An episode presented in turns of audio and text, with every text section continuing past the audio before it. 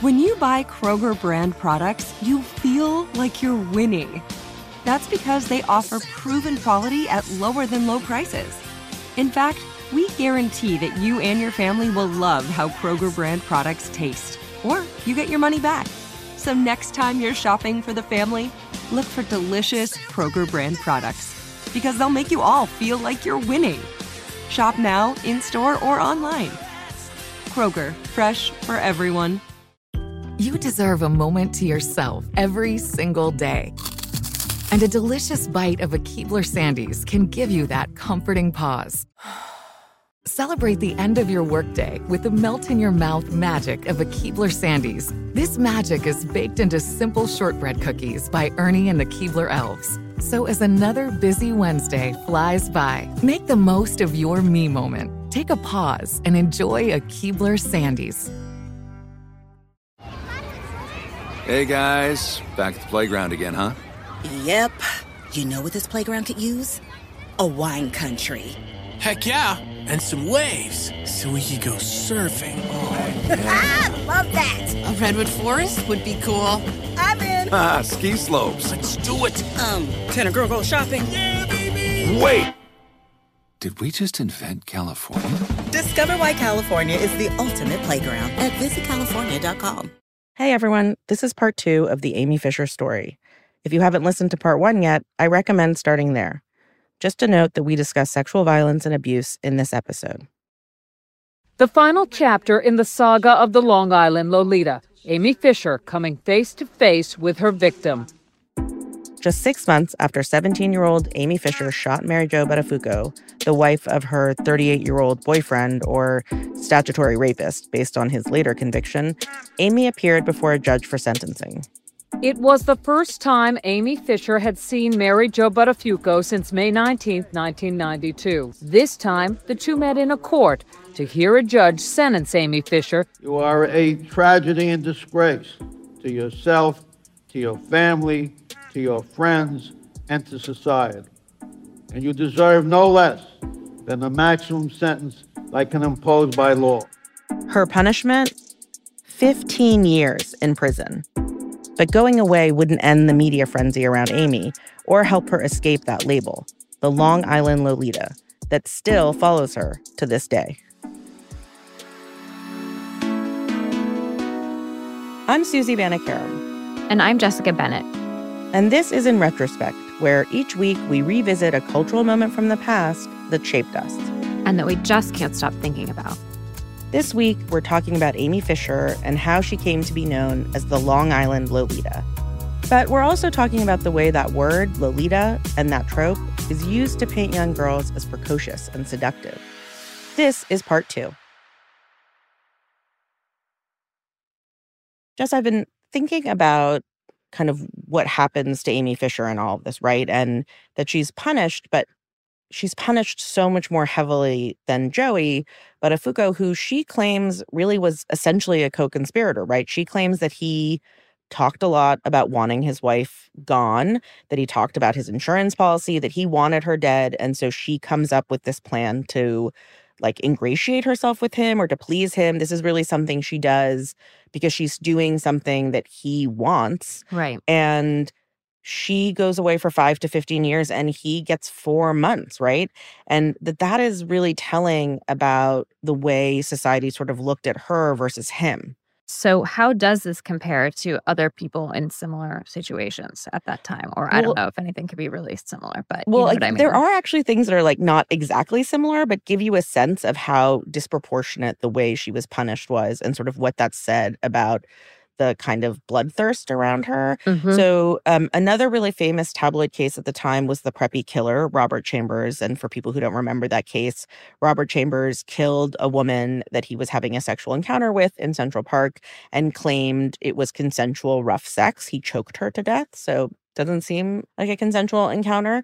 But he got the same sentence as Amy Fisher. He literally killed someone. I mean, she did try to kill someone, but it's interesting that they got the exact same right. sentence. But the other thing that's interesting is she got two million for bail and he got 150,000. I mean, that's a really big contrast in terms of how dangerous they assessed her to be as compared to him, who was an actual killer. So, this also reminds me of what I think was the biggest tabloid story before Amy Fisher, which was William Kennedy Smith, JFK's yes. nephew, who was accused of raping a woman on the beach in Palm Beach, Florida, where he was with his uncle, Ted Kennedy. Yes. And he was acquitted in, I think, one of the shortest deliberation periods ever in less than 80 minutes by a jury. Yeah. And I think it's interesting because a lot of people have kind of forgotten about this case. But to give you an idea of just how big a case it was at the mm-hmm. time, mm-hmm. when I was in high school, I had a poster in my room that said, William Kennedy Smith, meet Thelma and Louise. And it was a picture of Thelma and Louise. I mean, what? At the time, it was a very very prominent case.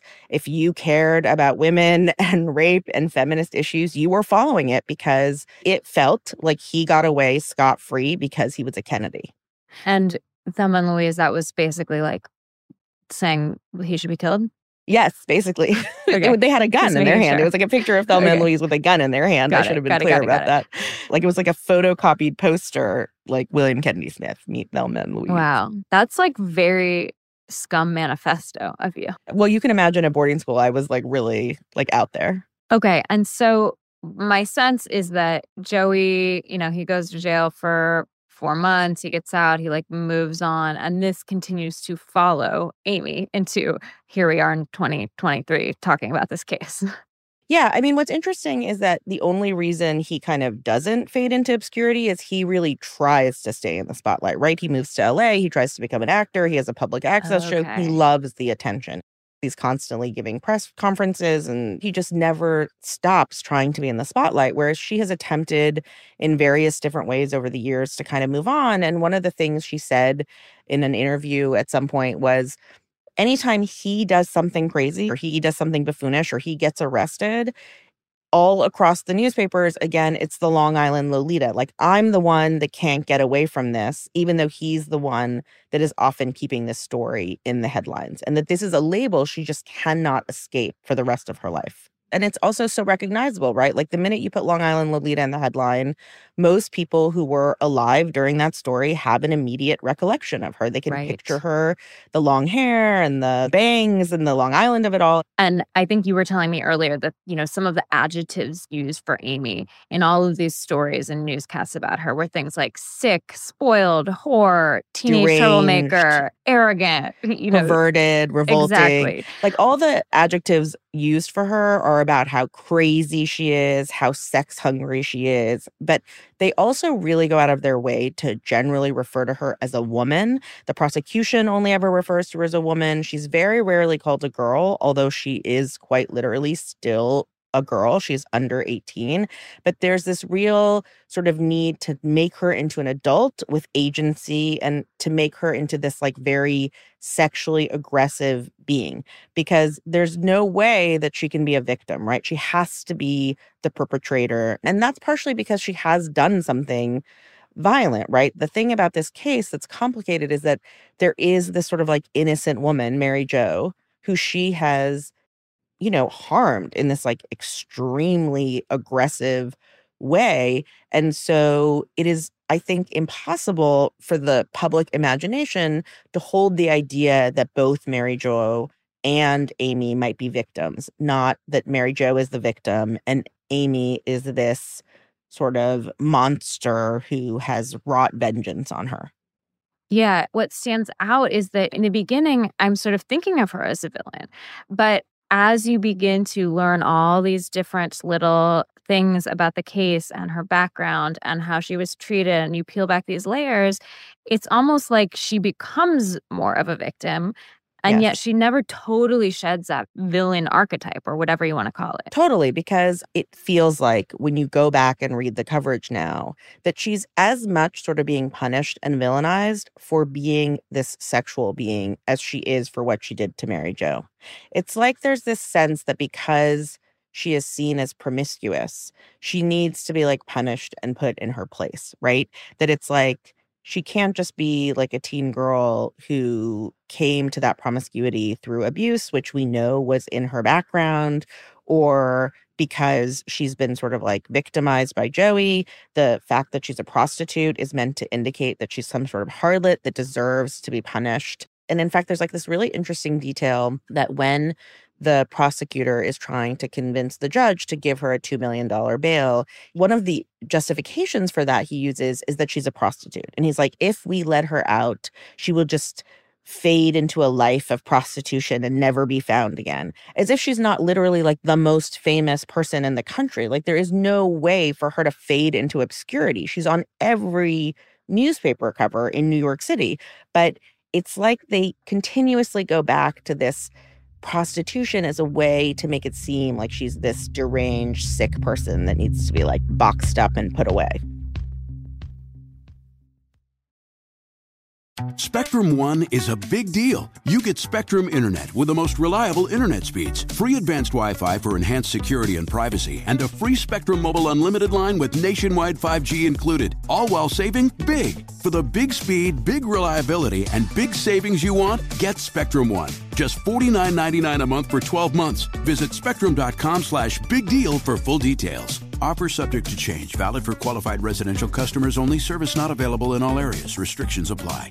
Good sleep should come naturally, and with the new Natural Hybrid mattress, it can. A collaboration between award winning mattress brand Leesa and home design favorite West Elm, the Natural Hybrid is the culmination of these two companies' shared values premium materials, meticulous craftsmanship, and sustainable practices. Made with natural latex, responsibly sourced natural wool, and environmentally safe foams, the Natural Hybrid elevates your sleep sanctuary. Indulge indulges your senses and supports a greener tomorrow. Plus, when you purchase the natural hybrid, you're also helping fuel Leesa's work with shelters and those in need. Since 2015, Leesa has donated more than 40,000 mattresses to ensure children and families have a safe place to sleep. Don't put off a good night's sleep any longer. Get a Leesa mattress today for a sound sleep tonight. Visit leesa.com slash iHeart. That's L-E-E-S-A dot com slash iHeart.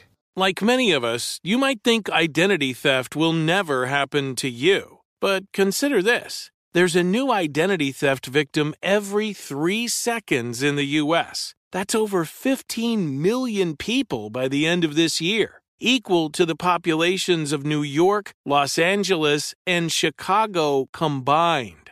Even worse, identity theft victims often don't even know they're victims. That's why Lifelock Identity Theft Protection alerts you to identity threats, even the ones that don't show up on a credit report, like data breaches, fraudulent bank transactions, loan and credit card applications, and crimes committed in your name. If your identity is stolen, your own dedicated Lifelock US based restoration specialist will work to fix it. Lifelock protects you in ways that you simply can't on your own. Join now and save up to 25% your first year at lifelock.com slash iHeart. That's lifelock.com slash iHeart to save up to 25%.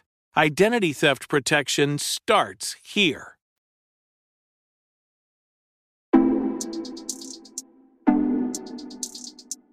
Okay, so I mean, I think we should talk about that directly because we're talking about this really complicated case. There are many things at play here, but we are largely talking about one thing, which is the Lolita trope.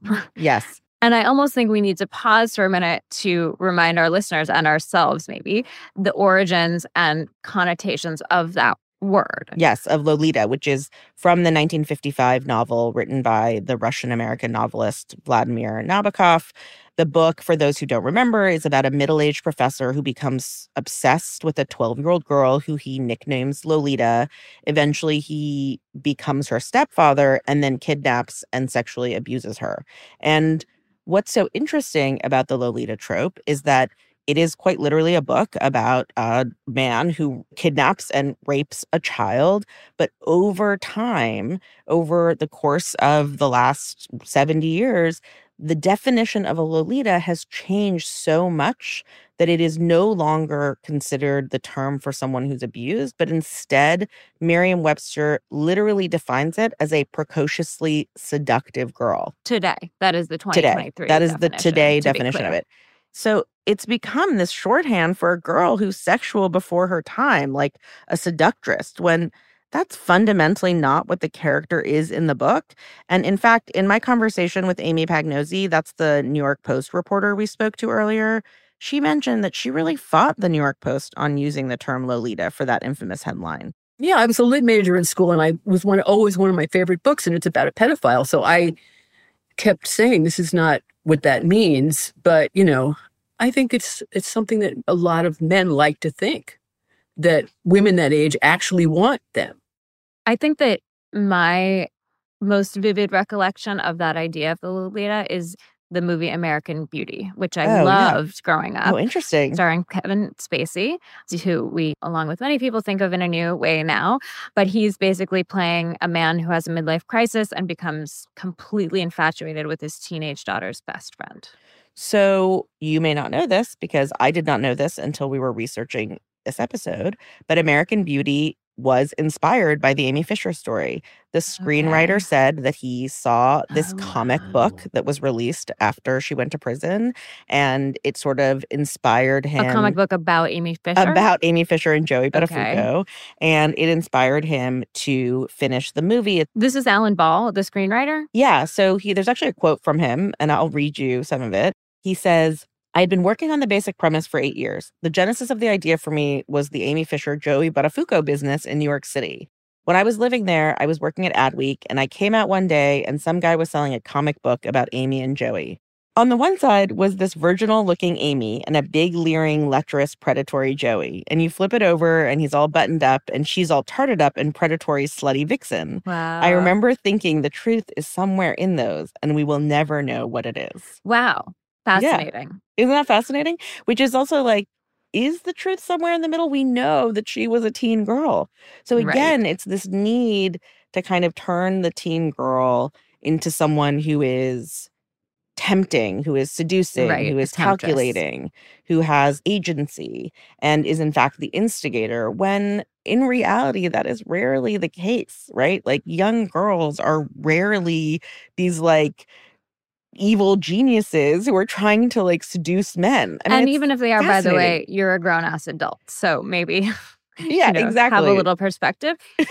yeah, good point. But this is far from the first film to be inspired by the Amy Fisher story, correct? Yes, this is far from the only movie to be inspired by Amy Fisher. In fact, the most famous movies that were inspired by her are these three TV movies that came out right after she went to jail. They came out sort of one right after the other. Two of them, I think, aired on the same night, and one of them aired like the Oh, week wow. before. Okay. As you might remember, the way that Amy makes bail is she sells her version of the story, and then Joey and Mary Jo Buttafuoco sell their version of the story. And then there's a third version that gets made. And this one is based on Amy Pagnozzi's New York Post columns. And she's actually a character in the film. Here's Amy again. I got a lot of offers from a lot of different people. And the one from ABC seemed to be the best one. I, I really, really loved being a columnist more than anything. But the movie money was great because all I had to do was give them Uh, access to the notes that I had. The, the screenwriter was wonderful. I actually think of all the, of the three movies, it was the best one. I agree. And the person who played me was incredibly nice. I, I you know, I, I don't know. I mean, do we need three Amy Fisher movies? Do we need one Amy Fisher movie? No, of course not. There were much, much more important things to cover. Yeah, I mean, that's a very good point, but it really shows how much the Amy Fisher story literally became entertainment. Yeah, I mean, these TV movies were really popular and starred pretty big name actresses at the time. Drew Barrymore starred in one. Alyssa Milano was in one of the other ones, right? yeah, so sh- Alyssa Milano was in one called Casualties of Love, the Long Island Lolita story. Okay. It's just that I like older guys. I mean, the boys in my school, one, two, three, you know, and it's like over. And then there was a little known actress named Noelle Parker who was in the lethal Lolita version. I mean, I know what I did, but I just don't understand how it all began. And then Drew Barrymore is in the most popular one, the Amy Fisher. The Amy story. Fisher story. Joey is the only man I love, and I will do whatever it takes to get his wife out of the way. Which side note interesting because Drew, as a child actress, has talked, I think, in more recent years about being very sexualized from a young age. Yes, and actually, one thing that's interesting is that in the research, Sharon, who works on the show, found this clip of her talking about playing Amy Fisher. And in that interview with Conan O'Brien, he is sexualizing her in really creepy ways. Like he's asking about her tattoos in this creepy way. And it should be noted that Drew Barrymore was also underage. Like she must have been maybe 18 when she did this interview. Got so she is, in fact, in playing this character being sexualized and then experiencing the same sort of media reaction to it, which is like a weird meta thing that goes on. But what's also interesting is that these films are so much more popular than the networks expect, right? They all air in prime time, which is just not a thing you would see. Like now they would just become lifetime movies or whatever, but they mm-hmm. all air on primetime television. They do really well. And in some ways, they kind of are the beginning of this true crime era that now is so Mm. huge, especially in podcasts. But this is the beginning of entertainment executives beginning to understand how much of an appetite there is for these true stories. And actually, this is part of a genre of film in the 90s that becomes really popular.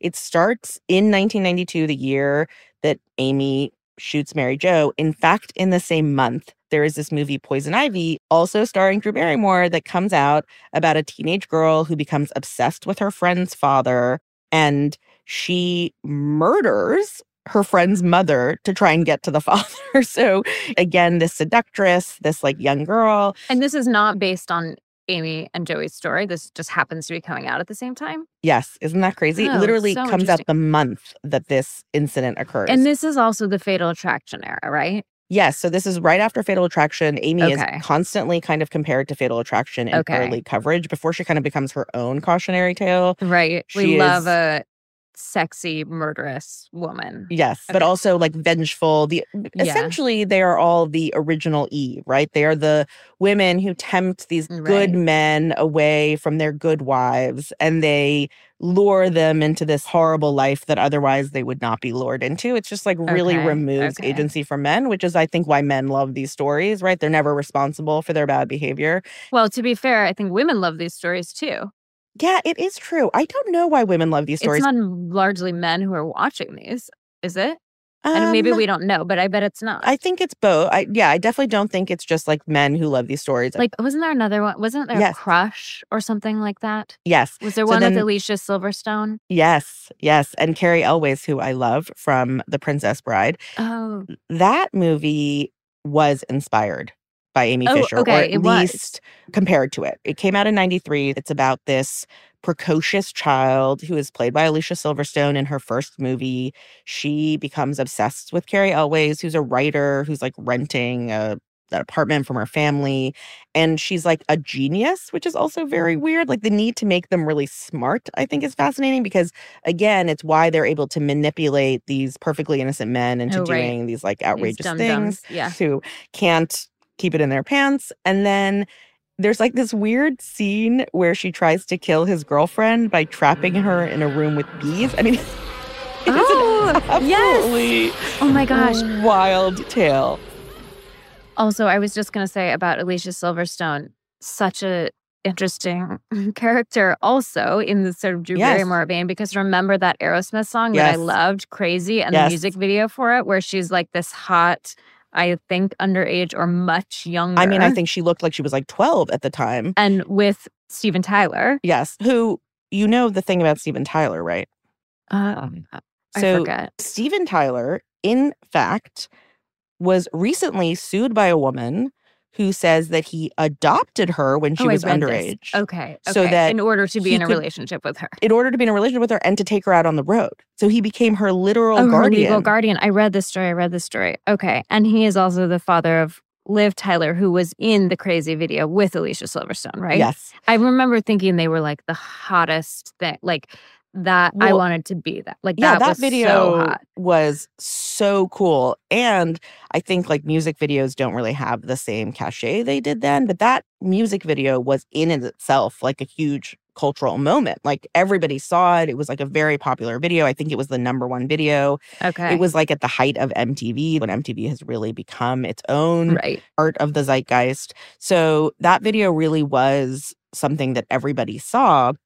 And so it's like these things are all circling, and it's like Amy Fisher and Joey Buttafuoco are somewhat at the center. somewhat at the center, right? They sort of inspire, but also reflect what's kind of happening in the culture at the time, which is this kind of sexualization of young girls in this very specific way that's not as innocent children, but as seductresses and temptresses in their own right. Mm-hmm. And one thing that I think is so interesting about the movie Crush is that there's actually a review of it I found, which I think speaks to how disturbing these movies kind of were and were never acknowledged to be. Like I saw Crush when it came out and I remember liking the movie. I mm-hmm. was like a teen girl at the time, right? The critic writes, the movie is virtually an invitation to child abuse. In shot after shot, Shapiro pans his camera up one side of Silverstone's body and down the other, as if it was perfectly all right for us to visually caress the thighs of a 14 year old. Wow, this was in the Washington Post. Yes. Hal Hinson. I'm looking at it now. Yeah. Thanks, Hal. And also, the way that quote ends is he says, My guess is that most people will find the whole business creepy, and even creepier still, the people who made it. But in fact, people didn't find them creepy, and the movie did well. It was a success.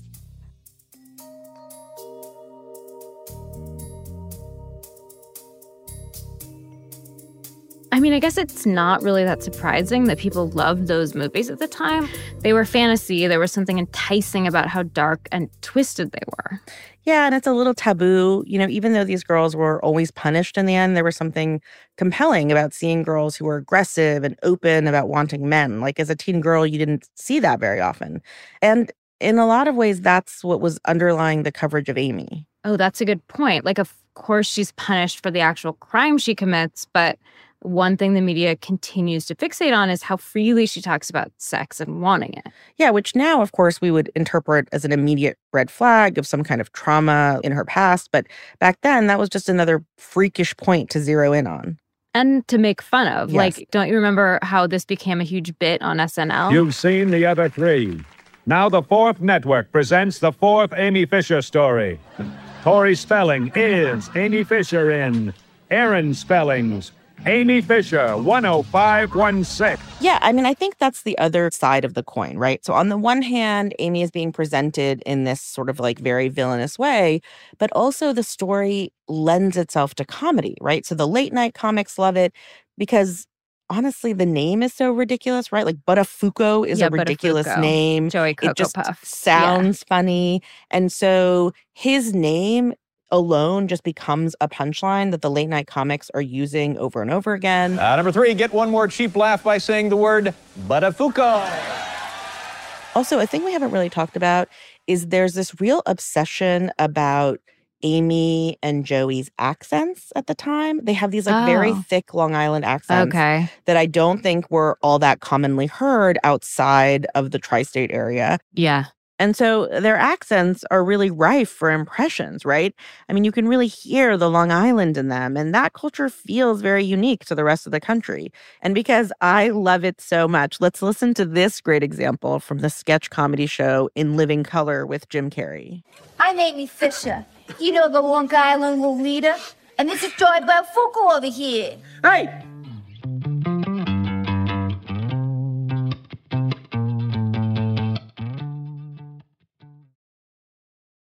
Spectrum One is a big deal. You get Spectrum Internet with the most reliable internet speeds, free advanced Wi Fi for enhanced security and privacy, and a free Spectrum Mobile Unlimited line with nationwide 5G included, all while saving big. For the big speed, big reliability, and big savings you want, get Spectrum One. Just $49.99 a month for 12 months. Visit spectrum.com slash big deal for full details. Offer subject to change, valid for qualified residential customers only, service not available in all areas. Restrictions apply.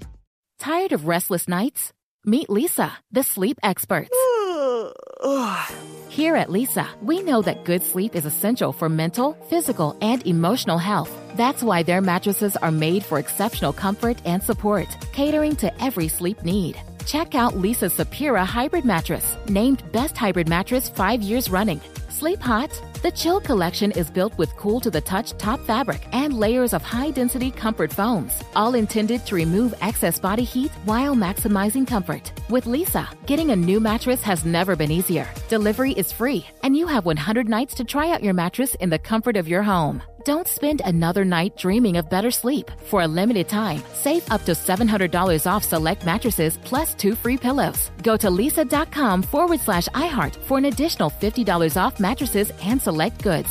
That's L E E S A dot com forward slash iHeart. Exclusions apply. See leesa.com for more details.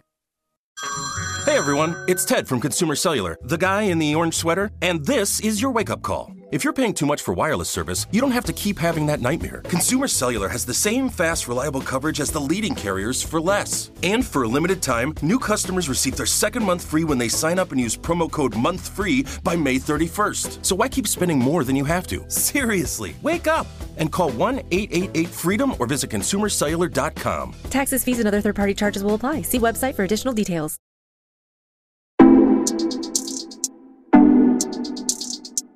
So I want to take us back to the case itself.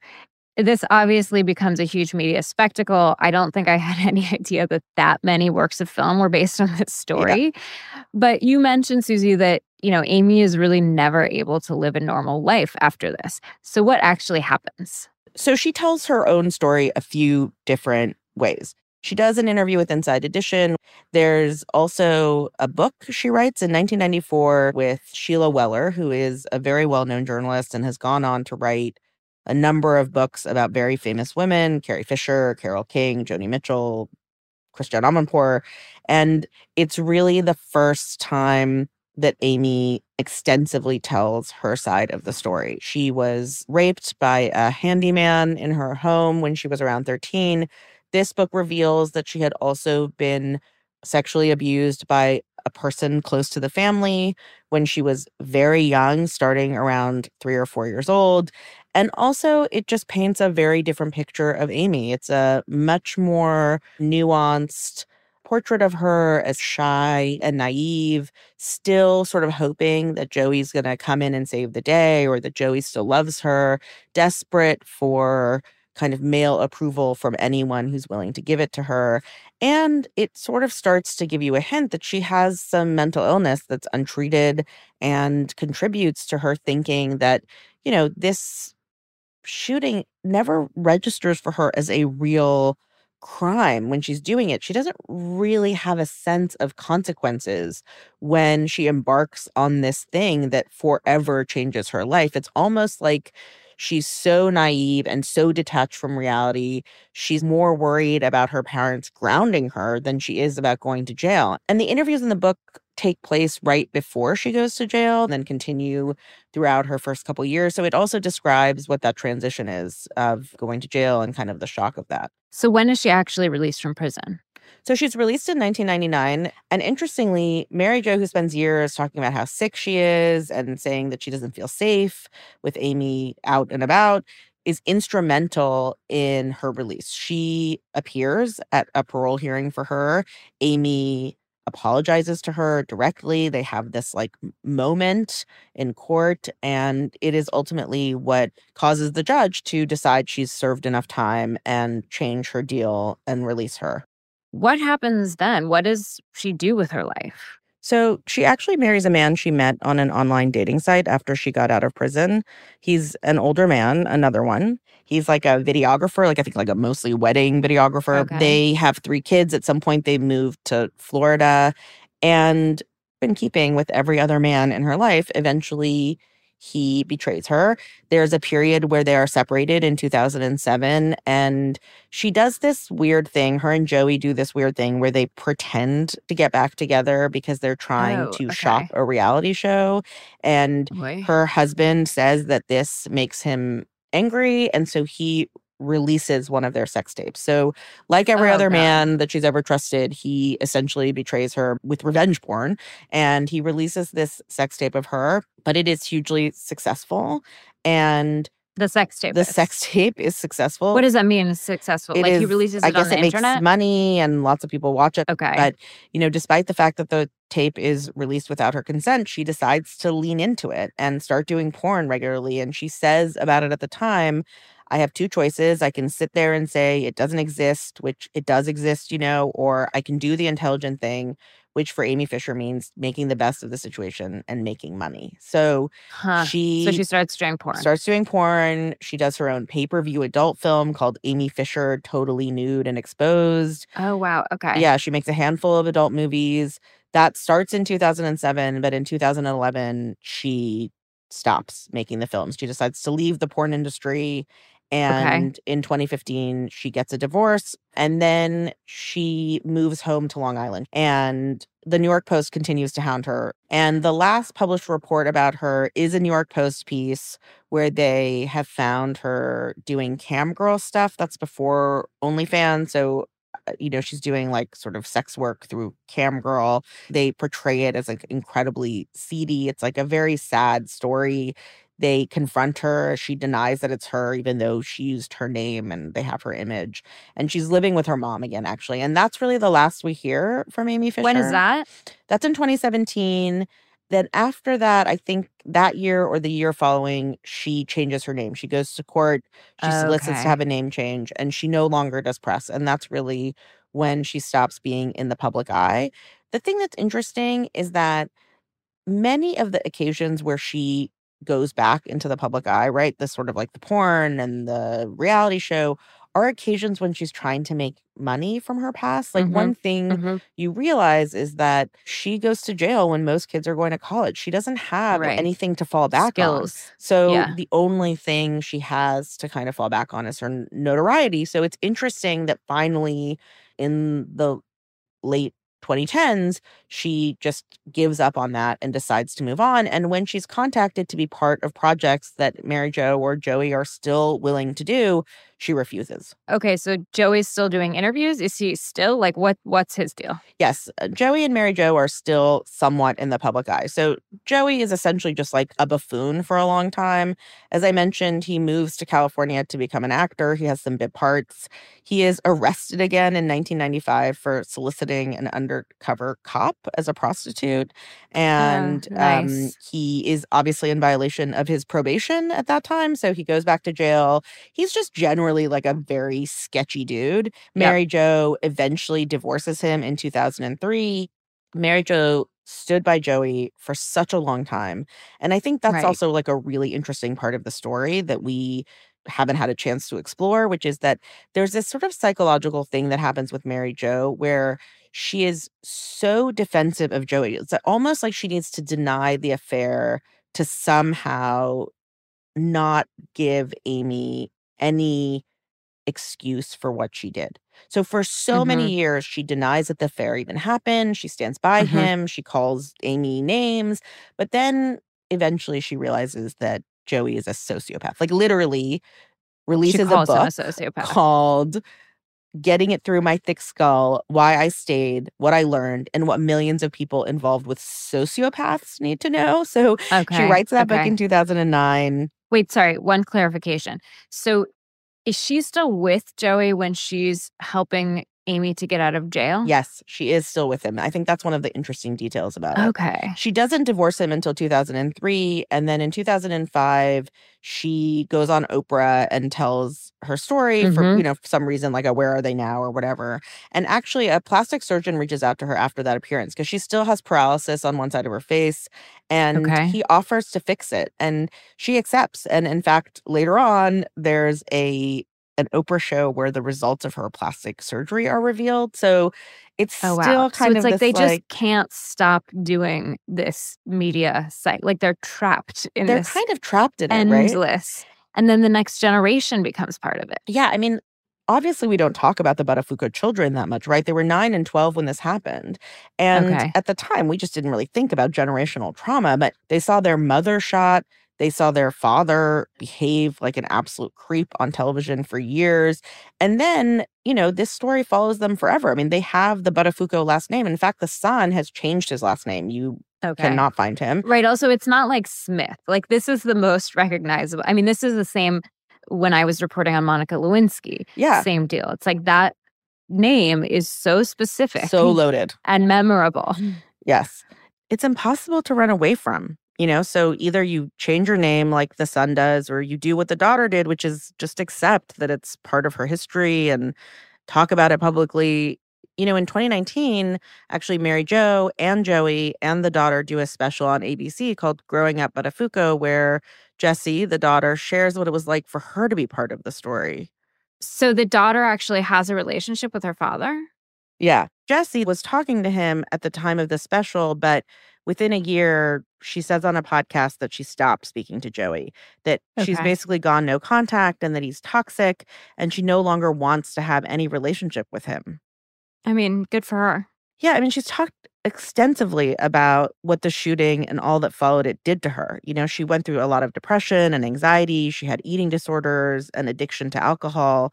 So, you know, you can see why she blames him for a lot of that. It's really like Jessie's experience shows us how this story really continues to affect everyone involved.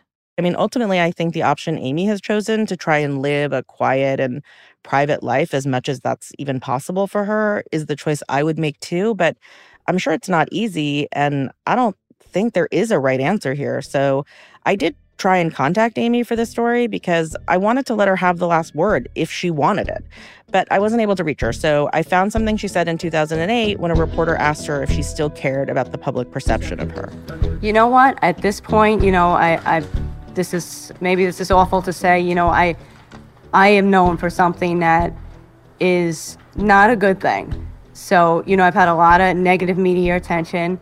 People have said a lot of horrible things about me. So over the years, you know, it's it's made my shell a little bit hardened.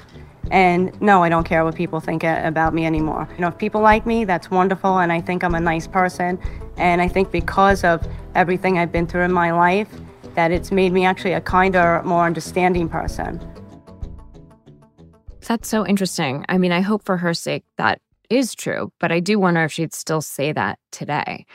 Susie, I know you mentioned we tried to contact her for the podcast, but maybe it's worth saying, you know, Amy, if you're listening, we would still love to talk to you.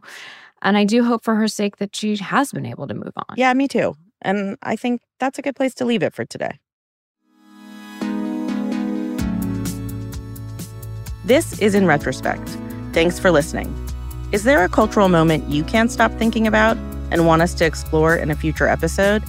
Email us at inretropod at gmail.com or find us on Instagram at inretropod. If you love this podcast, please rate and review us on Apple or Spotify or wherever you listen.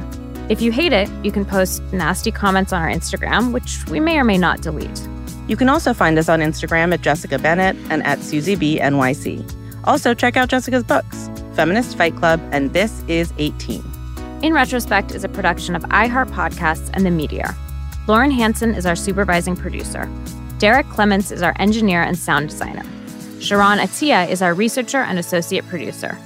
Our executive producer from The Meteor is Cindy Levy. Our executive producers from iHeart are Anna Stump and Katrina Norvell. Our artwork is from Pentagram. Additional editing help from Mary Dew and Mike Coscarelli. Sound correction and mastering by Amanda Rose Smith. We are your hosts, Susie Banikarim and Jessica Bennett. We're also executive producers. For even more, check out inretropod.com. See you next week.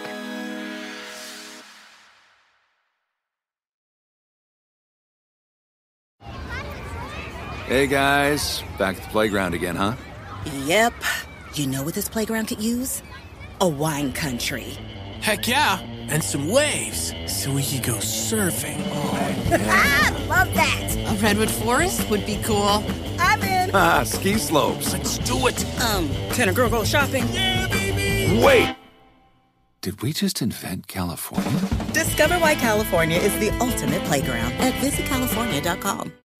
So, should we go electric? I think we should go electrified with Toyota. Electrified? Electrified means options. Yes, we could go all electric with a Toyota BZ4X, but then there are hybrids like Grand Highlander, or we could do something in between like a RAV4 plug-in hybrid.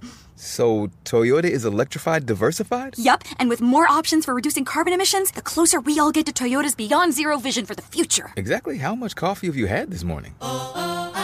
Learn more about our Beyond Zero vision for the future at toyota.com slash beyond zero. You deserve a moment to yourself every single day.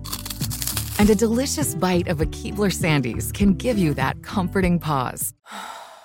Celebrate the end of your workday with the melt in your mouth magic of a Keebler Sandies. This magic is baked into simple shortbread cookies by Ernie and the Keebler Elves. So, as another busy Wednesday flies by, make the most of your me moment. Take a pause and enjoy a Keebler Sandies.